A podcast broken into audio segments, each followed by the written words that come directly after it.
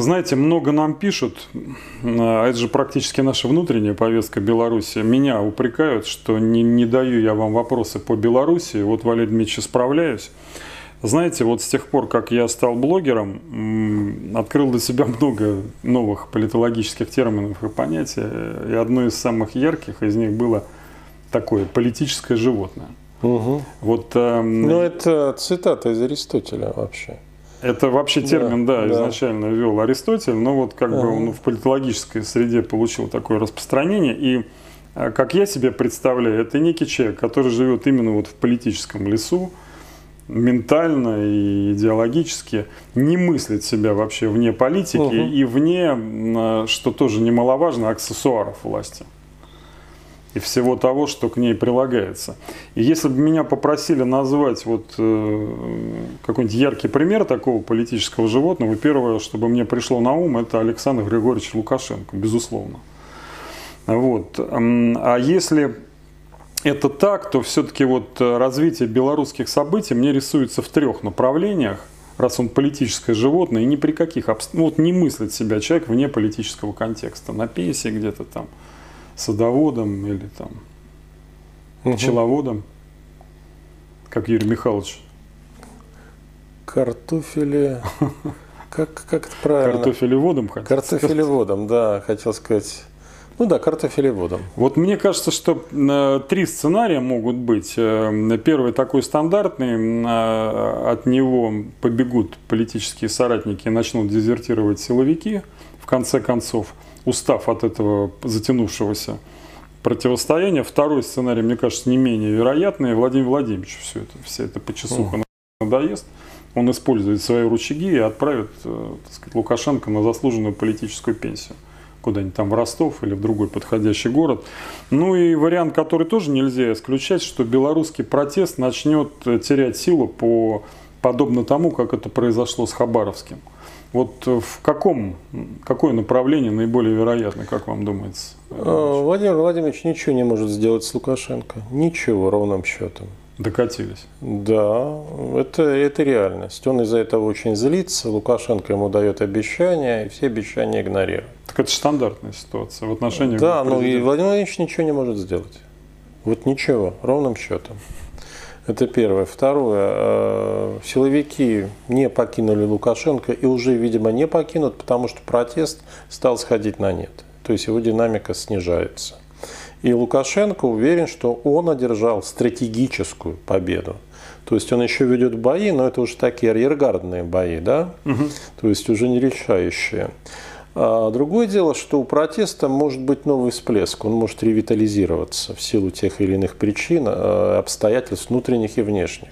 Этого никогда нельзя исключать. Но сейчас, похоже, энергия протеста иссякла.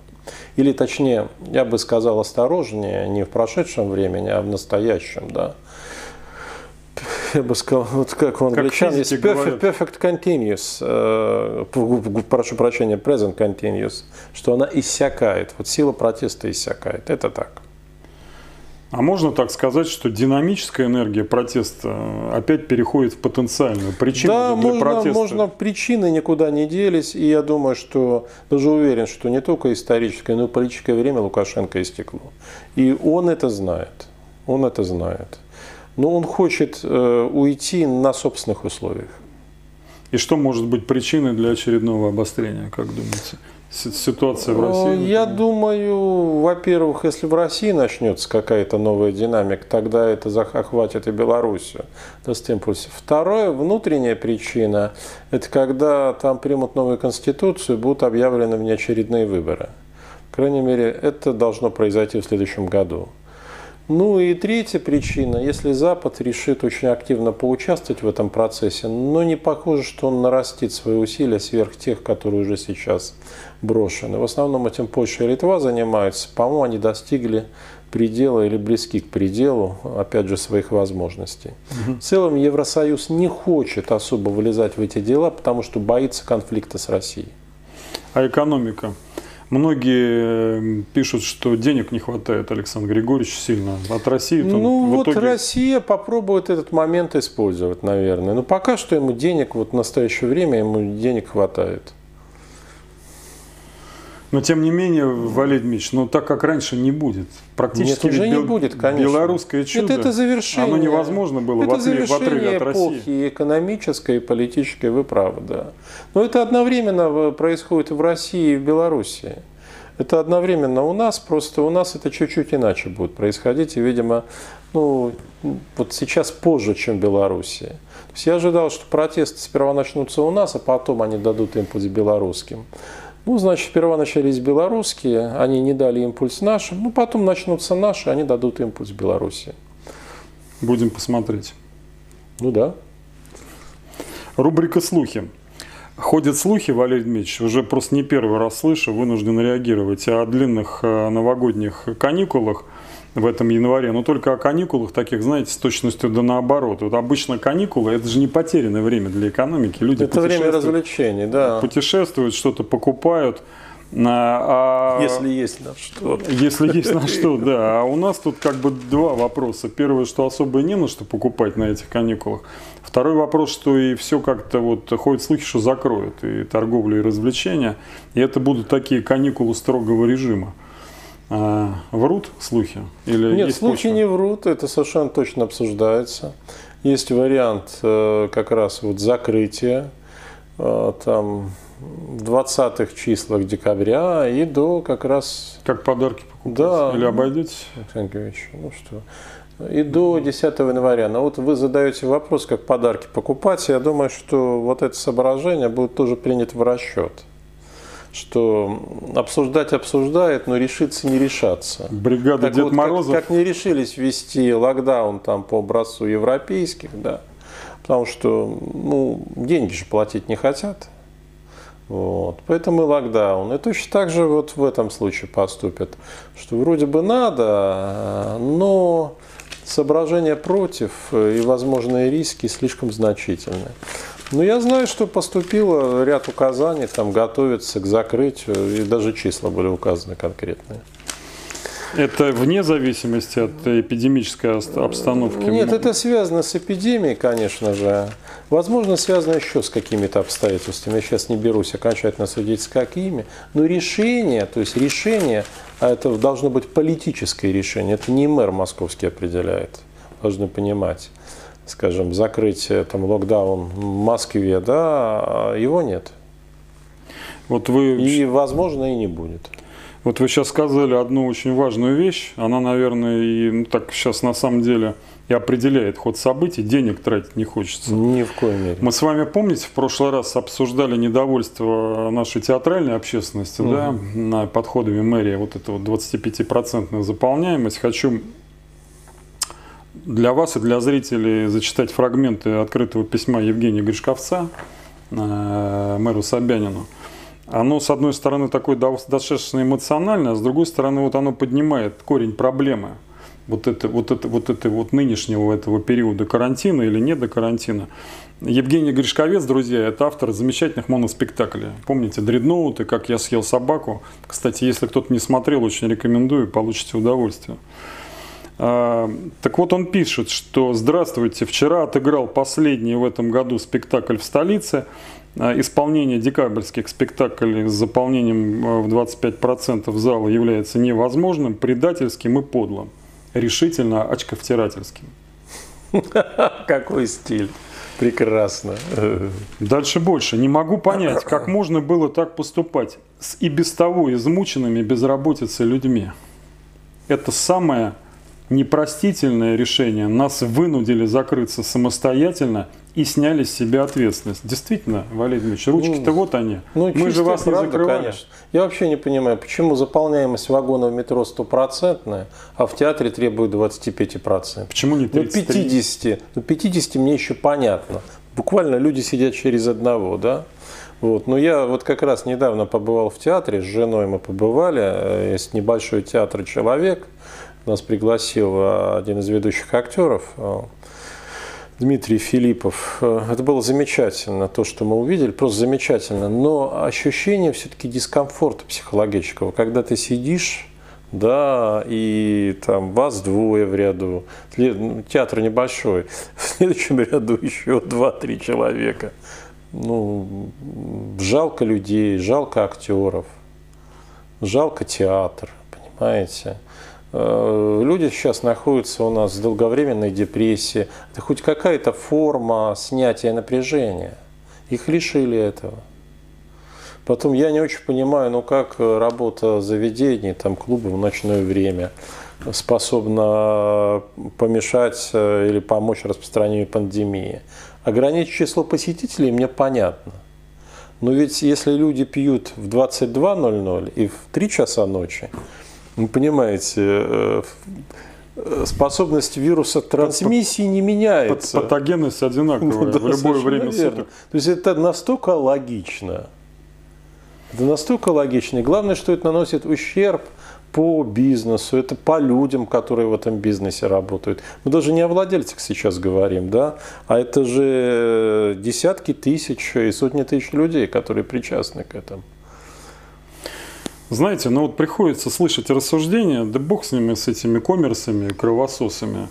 Я когда такое слышу, знаете, просто искренне изумляюсь. Ну, во-первых, у этих кровососов, коммерсов тоже есть семьи, да. Если даже сам папа коммерс кровосос, то дети, как известно, за отца Хотят не отвечают. тоже есть и пить, да. Это первое. Второе, любое, любое закрытое кафе, а, кстати, по а, статистике, Валерий Дмитриевич, около 40% московских кафе и ресторанов в этом году сменили владельца, а около 20%, но это я не уверен, по Москве или по России оказались ну, закрытыми по итогам весеннего локдауна.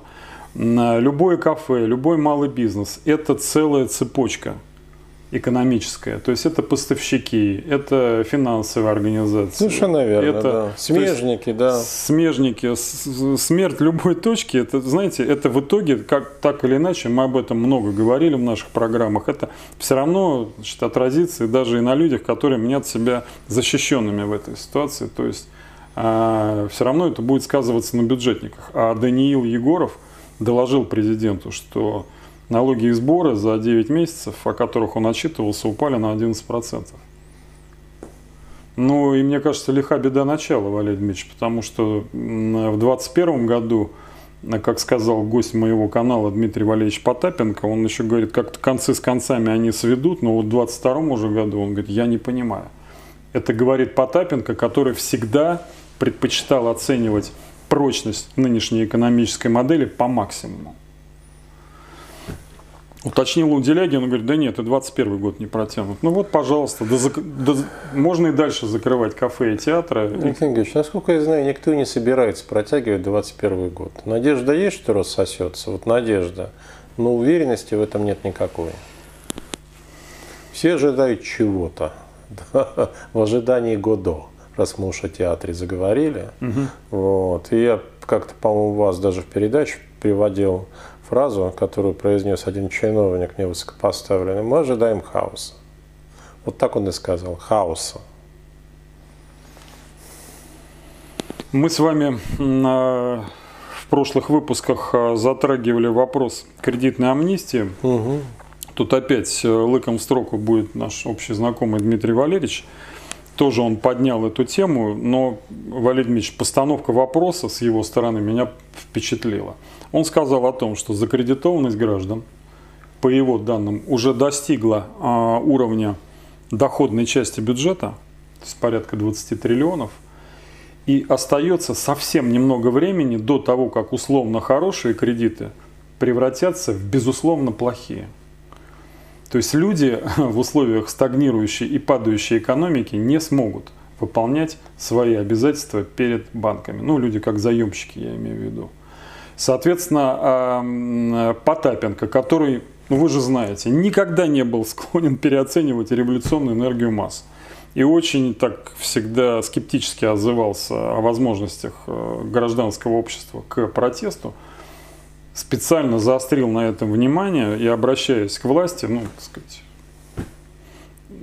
как, как аналитик, сказал, что вот, ребята, вот это чревато социальным взрывом. Он прав? И какие могут быть механизмы? Александр Георгиевич, вот после нашего разговора да, я обратился к людям с роликом и сказал, что вот мы создали движение перемен, у него есть требования, и мы размышляем о том, чтобы включить требования кредитной амнистии в перечень базовых. В общем, реакция была положительной. Но, правда, люди в значительной части писали, что подход должен быть дифференцированным. Ну, это понятно. Это да? так всегда да, происходит всегда. в банковской практике. Я с каждым заемщиком согласен. Вот сейчас я хочу, как вы выражаетесь, доложить, благодаря нашей с вами беседе, что мы разрабатываем концепцию закона о кредитной амнистии, концепцию закона, именно дифференци с дифференцированным подходом что эту концепцию закона мы опубликуем для ознакомления и надеемся получить отклики и отзывы. Я считаю, что надо, естественно, наряду с кредитной амнистией, это очень важно, провести политическую амнистию. По всем политическим статьям люди должны быть амнистированы. По политическим, я подчеркиваю, я сейчас не говорю. Хотя широкая амнистия по другим видам преступлений тоже необходима, и по экономическим. И я думаю, что надо будет проводить амнистию и налоговую. У меня такое ощущение. И это должно стать базовым требованием, да, и станет вот нашего движения перемен. И почему мы об этом? Потому что это общенациональная беда сейчас. Общенациональная. И понятно, что значительная часть, возможно, большинство даже людей, у которых есть задолженность по кредитам, по налогам, они просто уже не в состоянии ее будут выплатить. А если будут выплачивать, то они будут находиться в постоянной унизительной нищете. Этого позволить нельзя. Нельзя позволить. У государства должно хватить ресурсов на решение этих проблем. Должно. У него хватает ресурсов, если их не разворовывать. Я бы еще, с вашего позволения, добавил бы вот в эту а, проработку угу пункт о реструктуризации кредитной задолженности для оставшихся в живых и граждан, и экономических субъектов. То есть, да, люди... Ну, я думаю, что это должно быть частью закона о кредитной амнистии. Или это должен быть пакет законов, Часть Скорее экономики, всего так. Да. Часть экономики граждан, слава богу, пока еще платежеспособна, но совершенно очевидно, что сейчас Друзья, мы чуть позже дадим данные, сравнительные данные от полугодия к полугодию по ситуации в отраслях э, экономики подробно, прямо по пунктам. Вот, так я хочу сказать, что почти все экономические субъекты сейчас столкнулись с тем, что эффект весенних мер поддержки оказался исчерпанным. Угу. То есть закончились и налоговые отсрочки, и кредитные каникулы а предприятия так и не вышли на докризисные обороты. То есть они просто не в состоянии тянуть эту нагрузку в прежнем виде. А никаких мер как бы поддержки сейчас, насколько мне известно, не предвидится. И тут мы переходим к следующему нашему пункту. Вы знаете, меня приятно поразил э, эфир, экспертный эфир э, на канале, на YouTube-канале Медиаметрика с участием Михаила Делягина и Михаила Хазина – а, и основной тезис оттуда был такой, знаете, ну, впечатляющий. Звучал он так. Наше правительство недееспособно на данный момент. Валерий Дмитриевич. Расшифрую, что имели в виду эксперты. Значит, в правительстве нет единого контура принятия решений. Такие контуры существуют, но их несколько. Можно спорить о количестве. Хазин говорит, что их семь. И правительство – это сейчас такой некий клуб лоббистов, которые исключительно отслеживают узкие интересы э, своих ведомств и госкорпораций, к которым они относятся. И более того, даже если бы этот единый контур принятия решений существовал, то все равно бы он нуждался в, так сказать, э, в одобрении извне. Ну, вы понимаете, что я имею в виду. А это сейчас с этим тоже все не очень здорово, потому что президент у нас в глубоком онлайне, и коммуникация с ним затруднена. Валерий Дмитриевич, ну приехали. То есть вот экономике нужны экстренные меры. Что скажете по этому поводу? Александр Ильич, э, да, нынешнее правительство ничем в этой части не отличается от правительства Медведева. Все то же самое. Просто оно оказалось в более тяжелых, стесненных обстоятельствах. Вот и все. И эти обстоятельства как раз и продемонстрировали вот более ярко и подчеркнули рельефно и выпукло те беды, о которых говорили Хазин и Делягин. Ничего нового принципиально не произошло. Но качество антикризисного управления очень низкое. И все об этом знают, и Путин об этом знает. Он не верит в способность кабинета Мишустина вывести страну из кризиса. Поэтому он э, размышляет о том, кого назначить вместо премьера Мишустина. кто станет новым премьером, каких новых министров, и ключевых министров, я подчеркну, вот не, не то изменение, которое произошло, там четыре министра, а более важное. Но об этом размышляют. Это очевидно всем. Ну и нам с вами в первую очередь, обществу в первую очередь очевидно. Поэтому вот наше движение перемен, оно требует отставки кабинета как неспособного справиться с кризисом. И взамен должен быть создан кабинет народного доверия или национального спасения, в зависимости от тяжести ситуации, в тот момент, когда этот кабинет будет формироваться. Если позволите, э, вставлю ржавые две копейки по поводу э, персонально премьер-министра. Мне казалось, что он вообще старается. То есть, э, в отличие от его Дмитрий Анатольевич? Дмитрий Анатольевич да, явно Мишустин не, не явно страдает бедонизмом. Не, Мишустин явно старается, это чистая правда. Ну, дело ведь не в его стараниях, а в том, что из них получается, правда? Это, это вы абсолютно Совершенно правы. Верно. И говорят, что те немногочисленные результаты, которые он получил, они достигались буквально битьем палки палкой по голове конкретным исполнителям. Ну, то есть, а вы понимаете... Жаль, да, что есть... он только палку сломал. То есть а да, да, количество понимаю. задач перед правительством, оно не допускает ручного режима. А, Там это, это все должно работать системно. Это и есть кризис управляемости. Понимаете, система не работает в целом. Она в целом не работает. Никто ничего не хочет делать, Александр Георгиевич. Никто ничего. Здесь надо, сказать, как в том анекдоте, уже не прокладку менять, а систему. Знаменитый анекдот советских времен. Да с криком «Здесь систему надо менять». Сантехник выбежал на улицу и вскоре получил пять лет. Да. Антисоветчина, конечно. Да. Антисоветчина Махровый, Валерий Дмитриевич. Ну вот вы сказали о ваших ожиданиях по поводу 2021 года. Кстати, на многие в комментариях пишут, ну что же, где же ваши друзья горячая осень, которые вы нам обещали, знаете? Так осень еще не завершилась. Я поэтому... Год не завершился еще. Это да, это во-первых, строго говоря, да, у нас еще несколько дней, но я вам хочу И сказать... до конца года еще месяцы и несколько дней. Я хочу сказать, что в переносном смысле эта осень сильно затянется аж до осени следующего года, Валерий Дмитриевич. Вот это будет такая смысле, эмоциональная да. осень, ментальная осень. Она вот как началась в этом году, так и будет весь следующий год. И вот как говорят математики, близится такая точка бифуркации, это выборы в Госдуму осенние. Ну что, при той избирательной системе и при той, при той главе Центра избиркома мало кто сомневается, что парламентское большинство останется за Единой Россией. И парламент у нас будет весьма напоминать Верховный Совет СССР времен Леонида Ильича Брежнева. Вот. Но а что касается общественной реакции на такой результат, вот тут уже точно бабушка Надова сказала. И есть мнение, что события, вот именно начиная с, с, с этой календарной даты, могут э, пойти по белорусскому сценарию. Насколько это вероятно?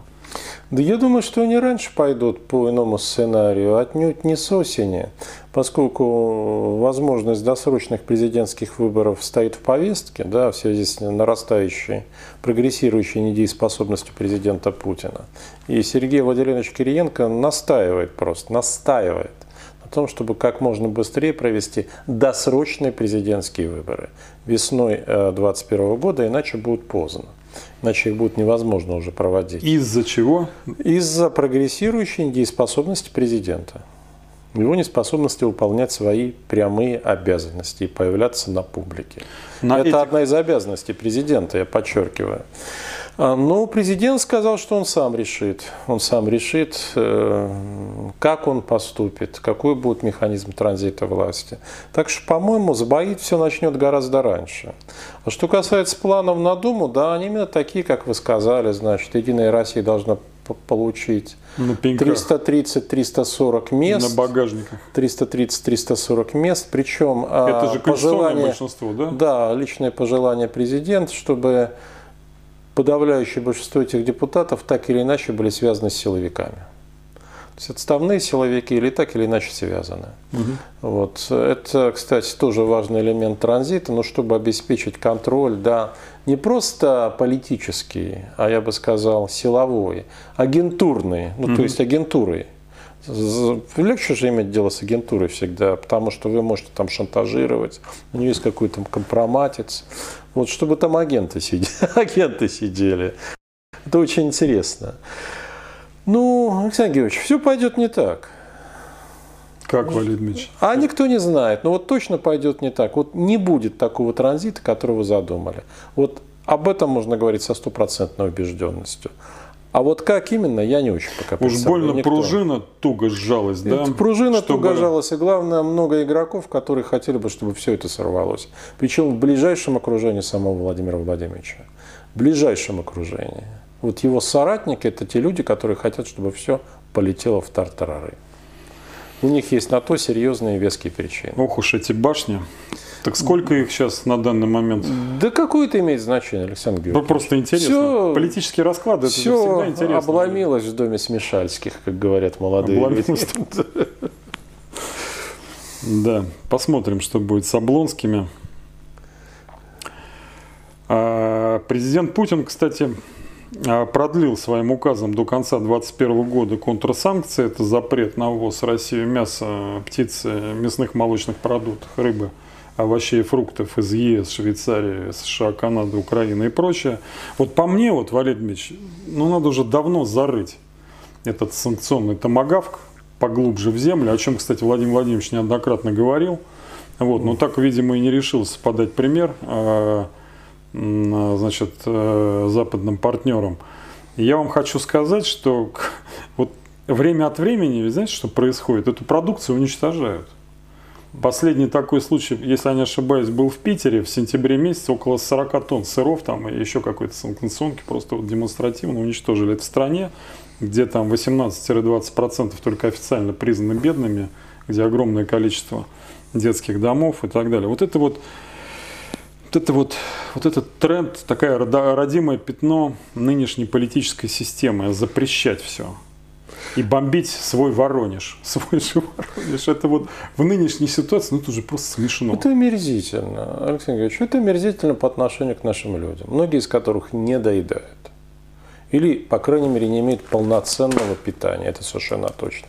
Это омерзительно. И я очень надеюсь, что 2021 год – это последний год, когда действуют эти идиотские античеловечные ограничения. И первое, что сделает новая власть России, ну, один из первых шагов, она в одностороннем порядке контрсанкции отменит. Что контрсанкции, это, которые мы ввели, они против нашего народа. Они против нашего народа.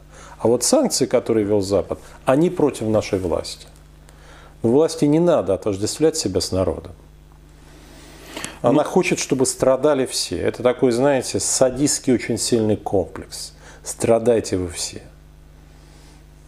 мы, мы-то все страдаем. Да. Вот. А Страдаем. Власть, похоже, и не зря. осудят, судя, судя по списку Forbes и судя по суммарному росту не, у нее тоже есть какие-то кое-какие проблемки, которые они для себя считают важными.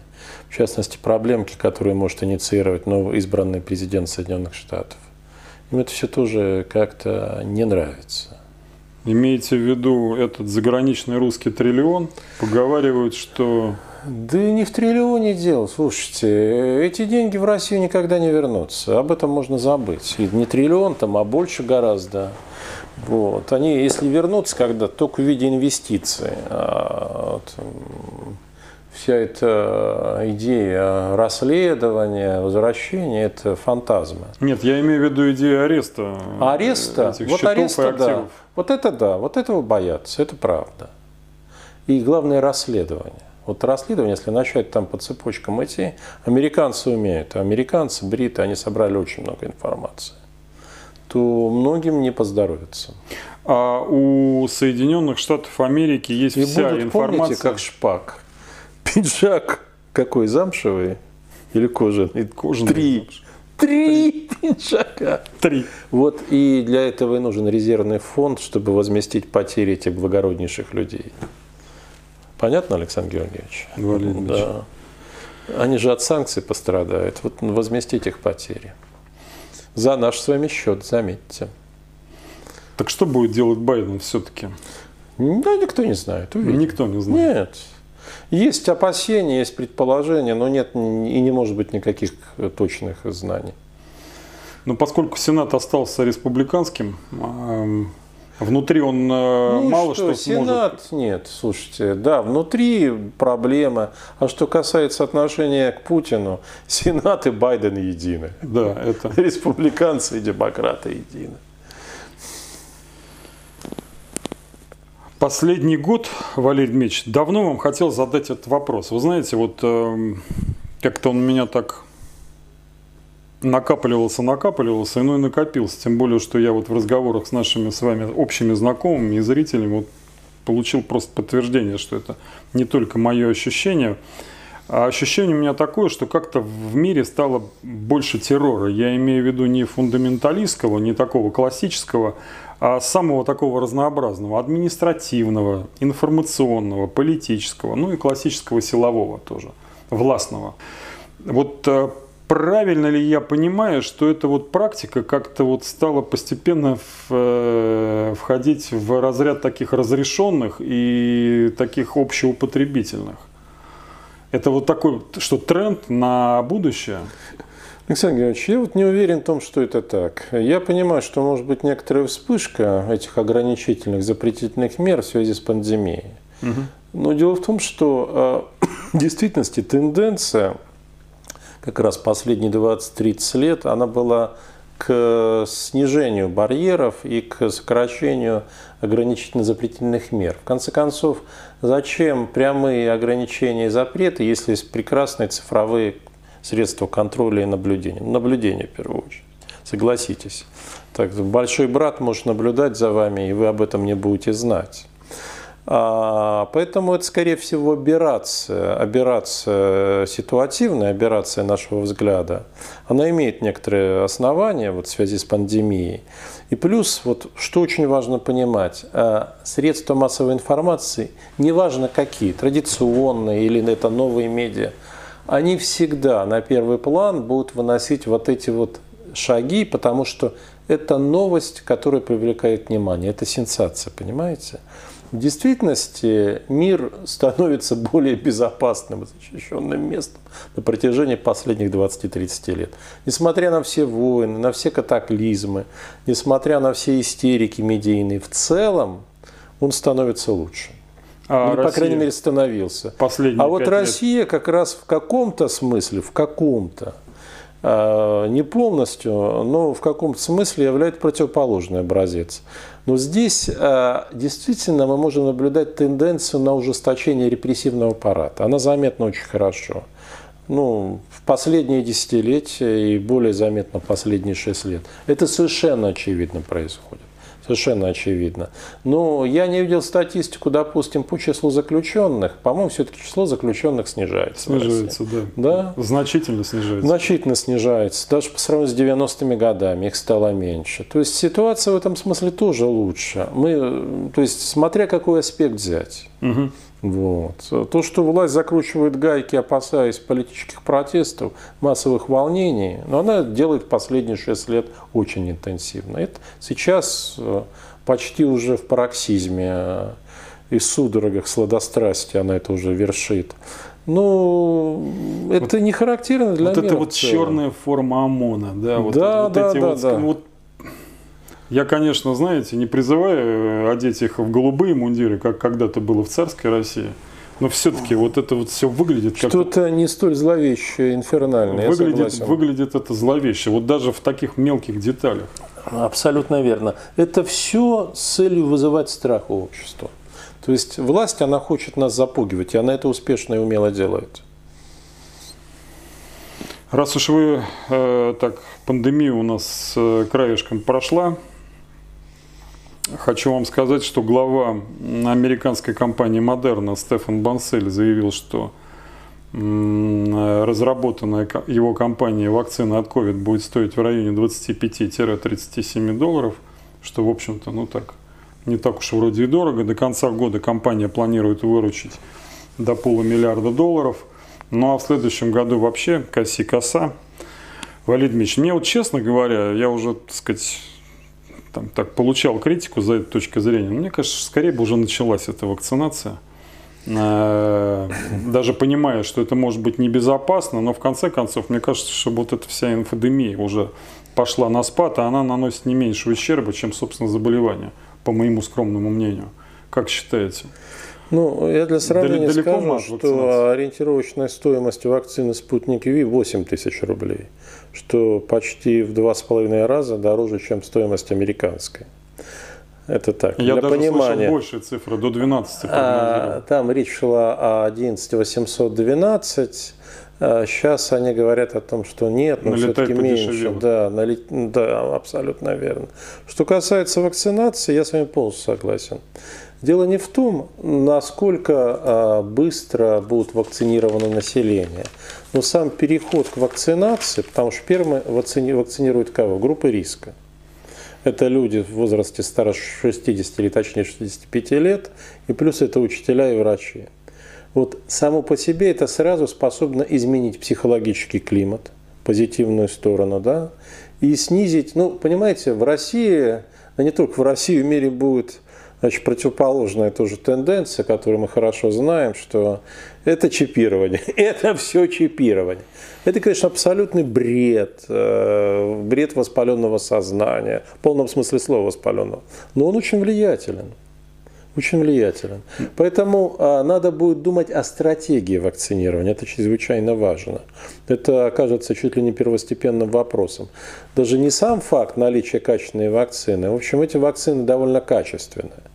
И спутник Ви тоже довольно качественная вакцина, качественная и надежная. О том, как это сделать так, чтобы не вызвать острые негативные реакции.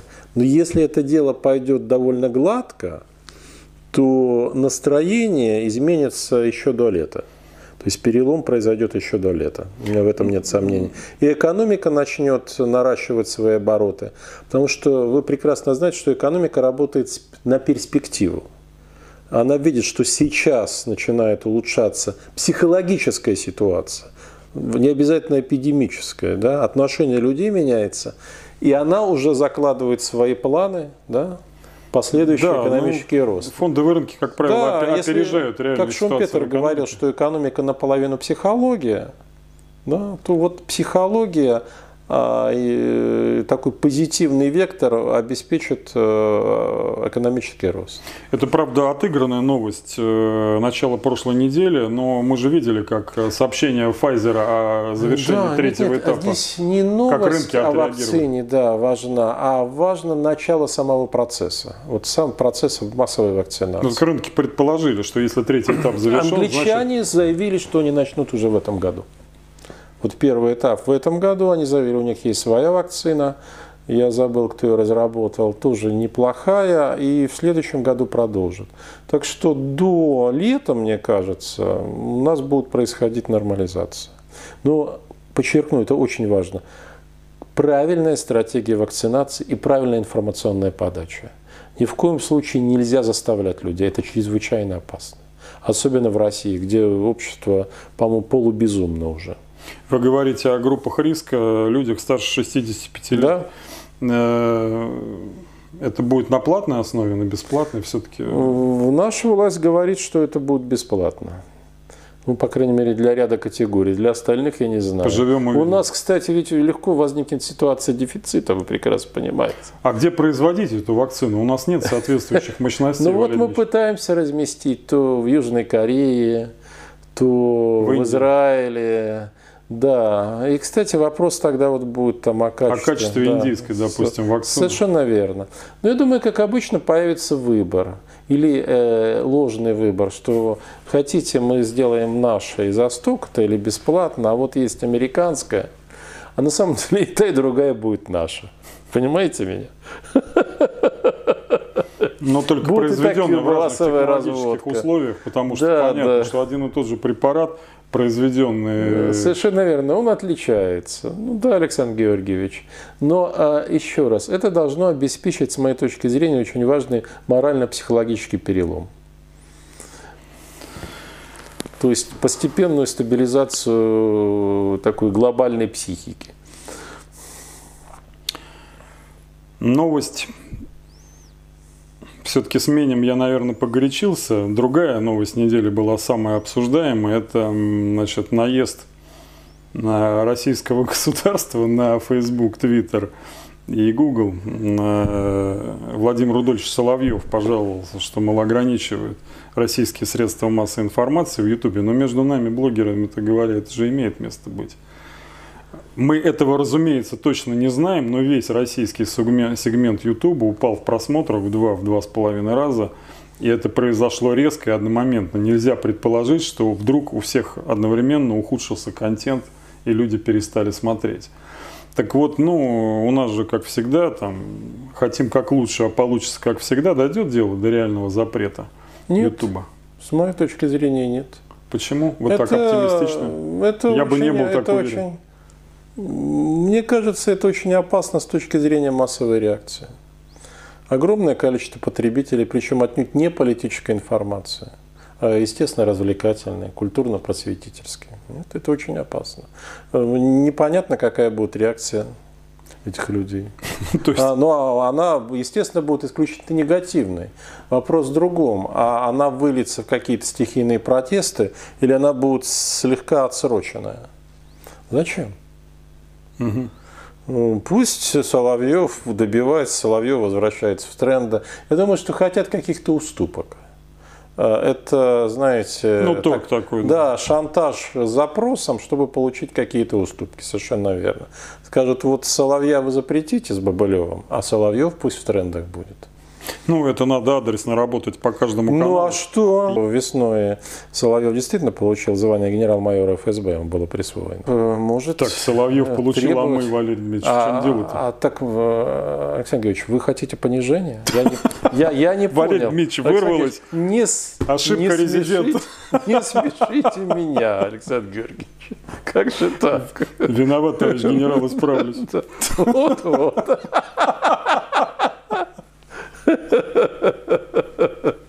Потом, помните, как в фильме «Адъютант» его превосходительство погоны от государя-императора получал вот, Александр Георгиевич. Всегда об этом стоит помнить.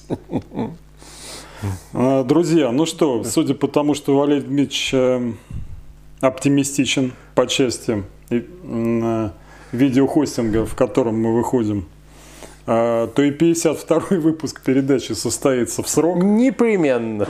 Ровно через неделю, так что не скучайте.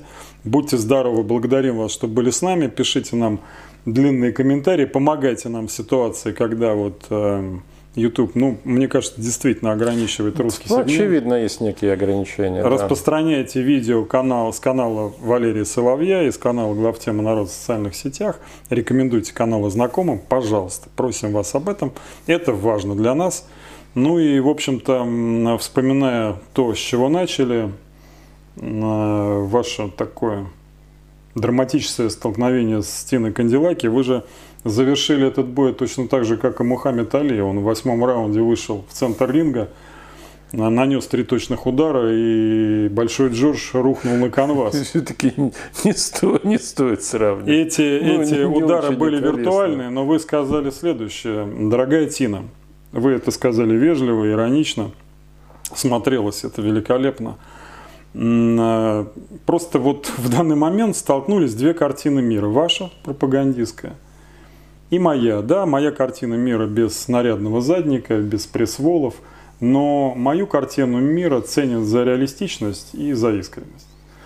Ну, вот. Поэтому, друзья, помогайте нам распространять эту картину мира. Мне кажется, что это правильно. Это будет правильно. Спасибо вам. Спасибо. До свидания. До свидания.